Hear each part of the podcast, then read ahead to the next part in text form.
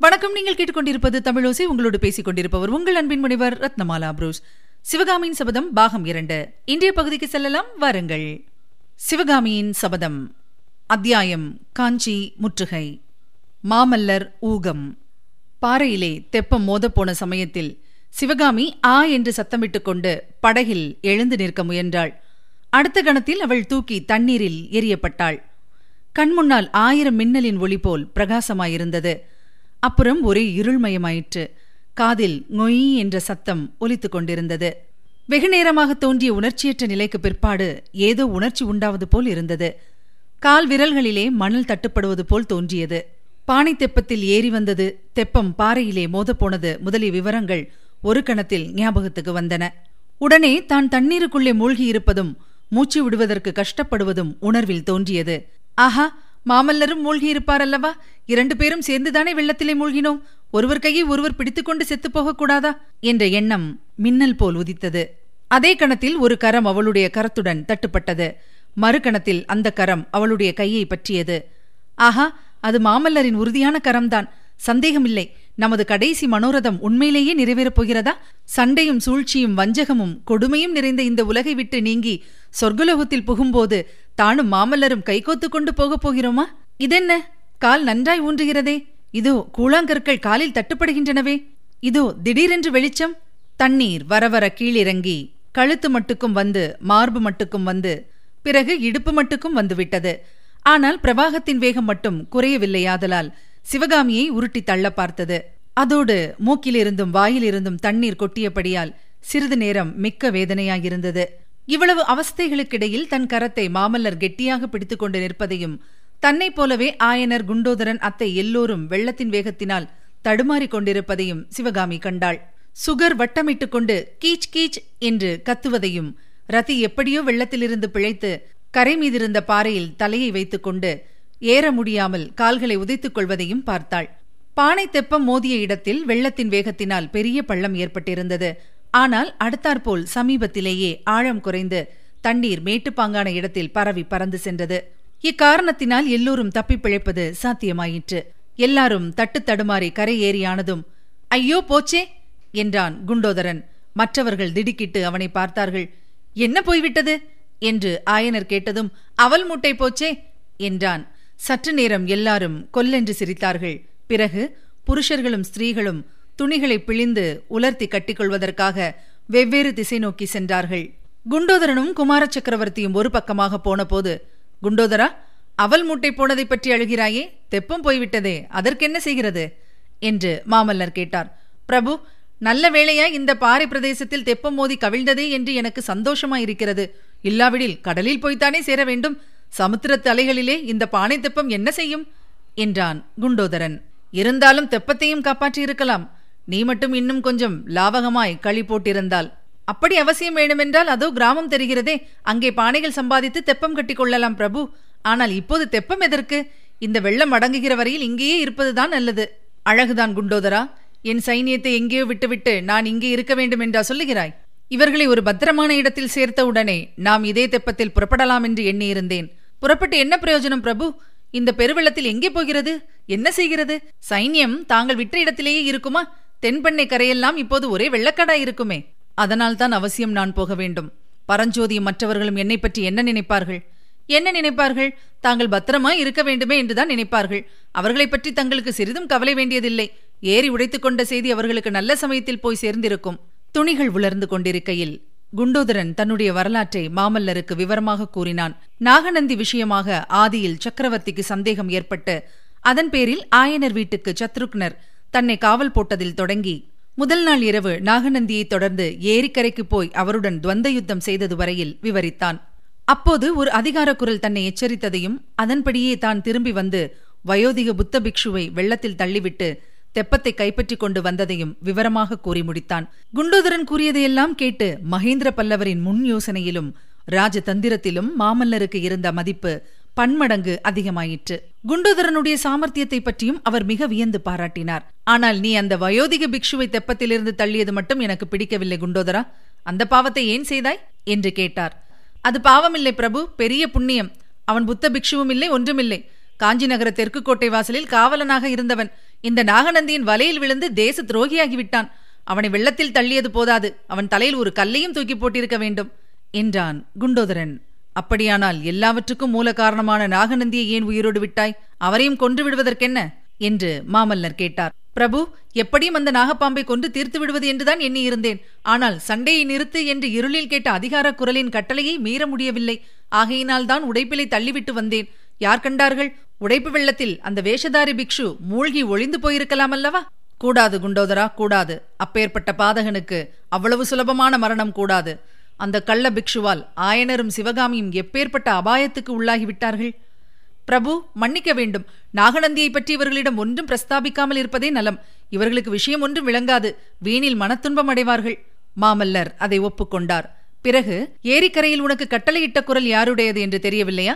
என்று கேட்டார். ஊகித்தேன் பிரபு ஆனால் தங்களிடம் சொல்ல தைரியமில்லை. மன்னிக்க வேண்டும் என்றான் குண்டோதரன். எச்சரித்தவர் மகேந்திர சக்கரவர்த்தியாய் இருக்குமோ என்ற எண்ணம் ஏற்கனவே அவர் மனத்தில் தோன்றியிருந்தது. குண்டோதரனும் அப்படியே ஊகிக்கிறான் என்று இப்போது தெரிந்தது. மாமல்லரின் உள்ளத்தில் மகிழ்ச்சி வெட்கம் வேதனை ஆகிய உணர்ச்சிகள் ஏக காலத்தில் உதயமாயின. குண்டோதரனை எச்சரித்தது மகேந்திர சக்கரவர்த்தியாயிருக்கும் பட்சத்தில் சைனியத்தை பற்றி கவலைப்பட வேண்டியதில்லை. எல்லாரும் காப்பாற்றப்பட்டிருப்பார்கள். ஆனால் தம்மிடம் நம்பிக்கை இல்லாமல் தானே அவர் தொடர்ந்து வந்திருக்க வேண்டும்? அதற்கு தகுந்தாற்போல் இருக்கிறதல்லவா நம்முடைய காரியமும்? நதிக்கரையிலே சைனியத்தை நிறுத்திவிட்டு தனியாக வந்து வெள்ளத்திலேயும் சிக்கிக் கொண்டோம் அல்லவா? சக்கரவர்த்தியை மறுபடியும் சந்திக்கும் போது அவர் முகத்தை எவ்விதம் ஏறிட்டு பார்ப்பது? இதற்கு மாறாக இன்னொரு வித சிந்தனையும் உண்டாயிற்று. எது எப்படி வேணுமானாலும் போகட்டும்.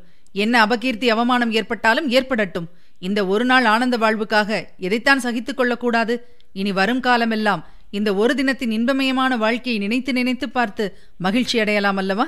பிரபு நடந்தது நடந்துவிட்டது இனிமேல் நடப்பதை பற்றித்தானே யோசிக்க வேண்டும்? என்று குண்டோதரன் கூறி மாமல்லரின் சிந்தனையை கலைத்தான்.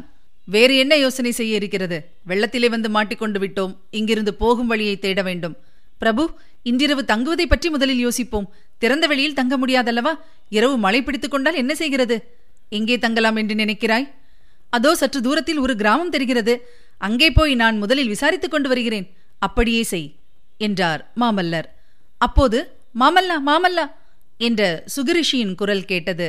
அந்த குரல் வந்த வழியே சென்ற மாமல்லர் பாறை அருகில் மகிழ மரத்தடியில் சிவகாமி தனியாக உட்கார்ந்திருப்பதைக் கண்டார்.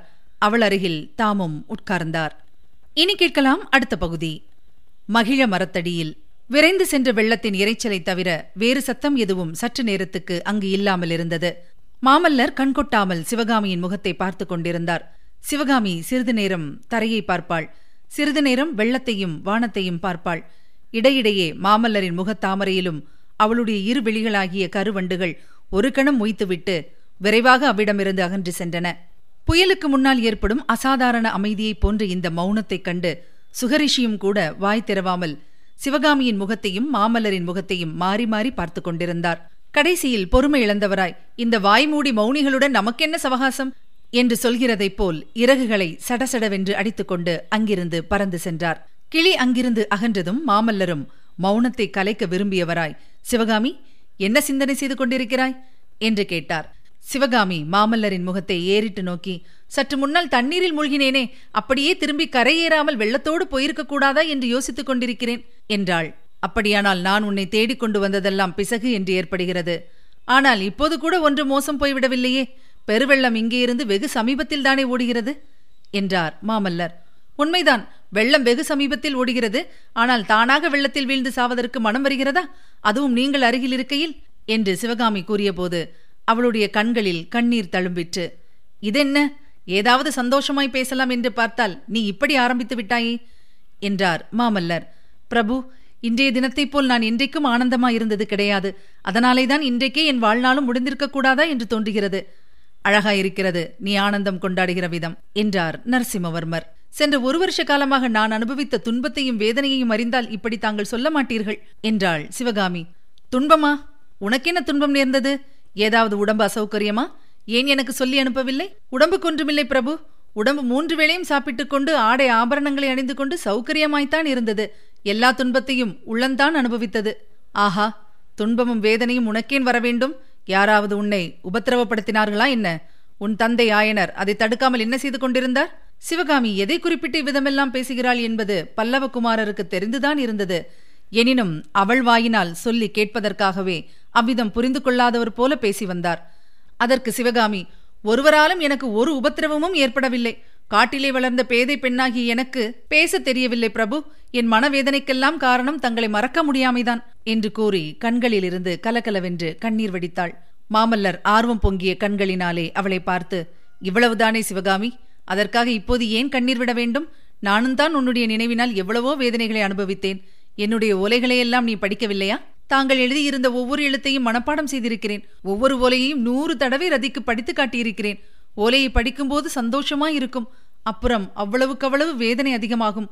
தங்கள் பேரில் கோபம் கோபமாய் வரும். சிவகாமி உனக்கு என் பேரில் கோபித்துக் கொள்ளும் சௌகரியமாவது இருந்தது. எனக்கு அது கூட இல்லை அல்லவா? யாருடைய துன்பம் அதிகம் என்று சொல். என் பேரில் தாங்கள் கோபித்துக் கொள்ளவில்லையா? அப்படியானால் அசோகபுரத்து புத்த விகாரத்தின் வாசலிலே என்னை பார்த்துவிட்டு ஒரு கண நேரம் கூட தாமதிக்காமல் போனீர்களே. ஏன்? என் பேரில் இருந்த அன்பினாலேயா? ஆம் சிவகாமி நான் வரும் வரையில் அரண்ய வீட்டில் இருக்கும்படி சொல்லியிருந்தும் நீங்கள் கிளம்பி வந்து விட்டீர்கள் என்று எனக்கு சிறிது கோபமாய்த்தான் இருந்தது. ஆனால் அன்றிரவே புயலையும் மழையும் பொருட்படுத்தாமல் நான் வரவில்லையா? எவ்வளவு முக்கியமான காரியங்களை விட்டுவிட்டு வந்தேன். இப்போது கூட அங்கே என்ன நடந்திருக்கிறதோ என்னவோ அதையெல்லாம் மறந்துவிட்டு உன்னுடைய பொன்முகத்தில் ஒரு புன்சிரிப்புக்காக காத்து கொண்டிருக்கிறேன். நீயோ கண்ணீர் விட்டு என்னை கலங்கடிக்கிறாய் என்றார் மாமல்லர். எல்லாம் உங்களால் ஏற்பட்ட மாறுதல்தான். இரண்டு மூன்று வருஷத்துக்கு முன்னாலே ஓயாமல் சிரிப்பும் சந்தோஷமுமாய்த்தான் இருந்தேன். காட்டில் எதேச்சையாய் திரியும் மானை போல் துள்ளி விளையாடிக் கொண்டிருந்தேன். என் தந்தை கூட என்னை அடிக்கடி இப்படி சிரிக்காதே சிவகாமி.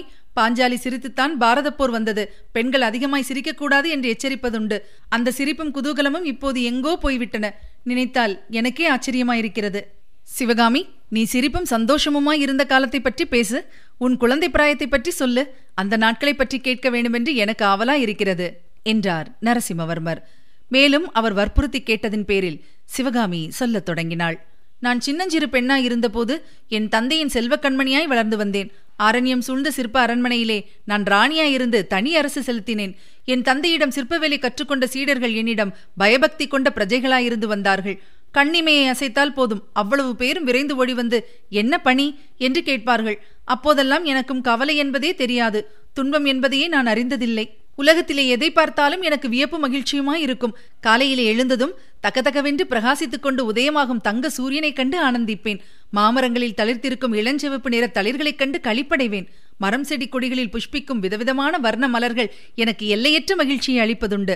செடி கொடிகளுக்கு மத்தியில் ஆடிக்கொண்டே பறக்கும் பட்டுப்பூச்சிகளை ஓடிப்பிடிக்க முயல்வேன். அவை கையில் அகப்படாமல் தப்பிக்கொள்ளும் போது கலீர் என்று சிரிப்பேன். மது உண்ட வண்டுகளின் ரீங்காரத்தை கேட்கும் போதெல்லாம் எனக்கும் ஆனந்த போதை உண்டாகிவிடும்.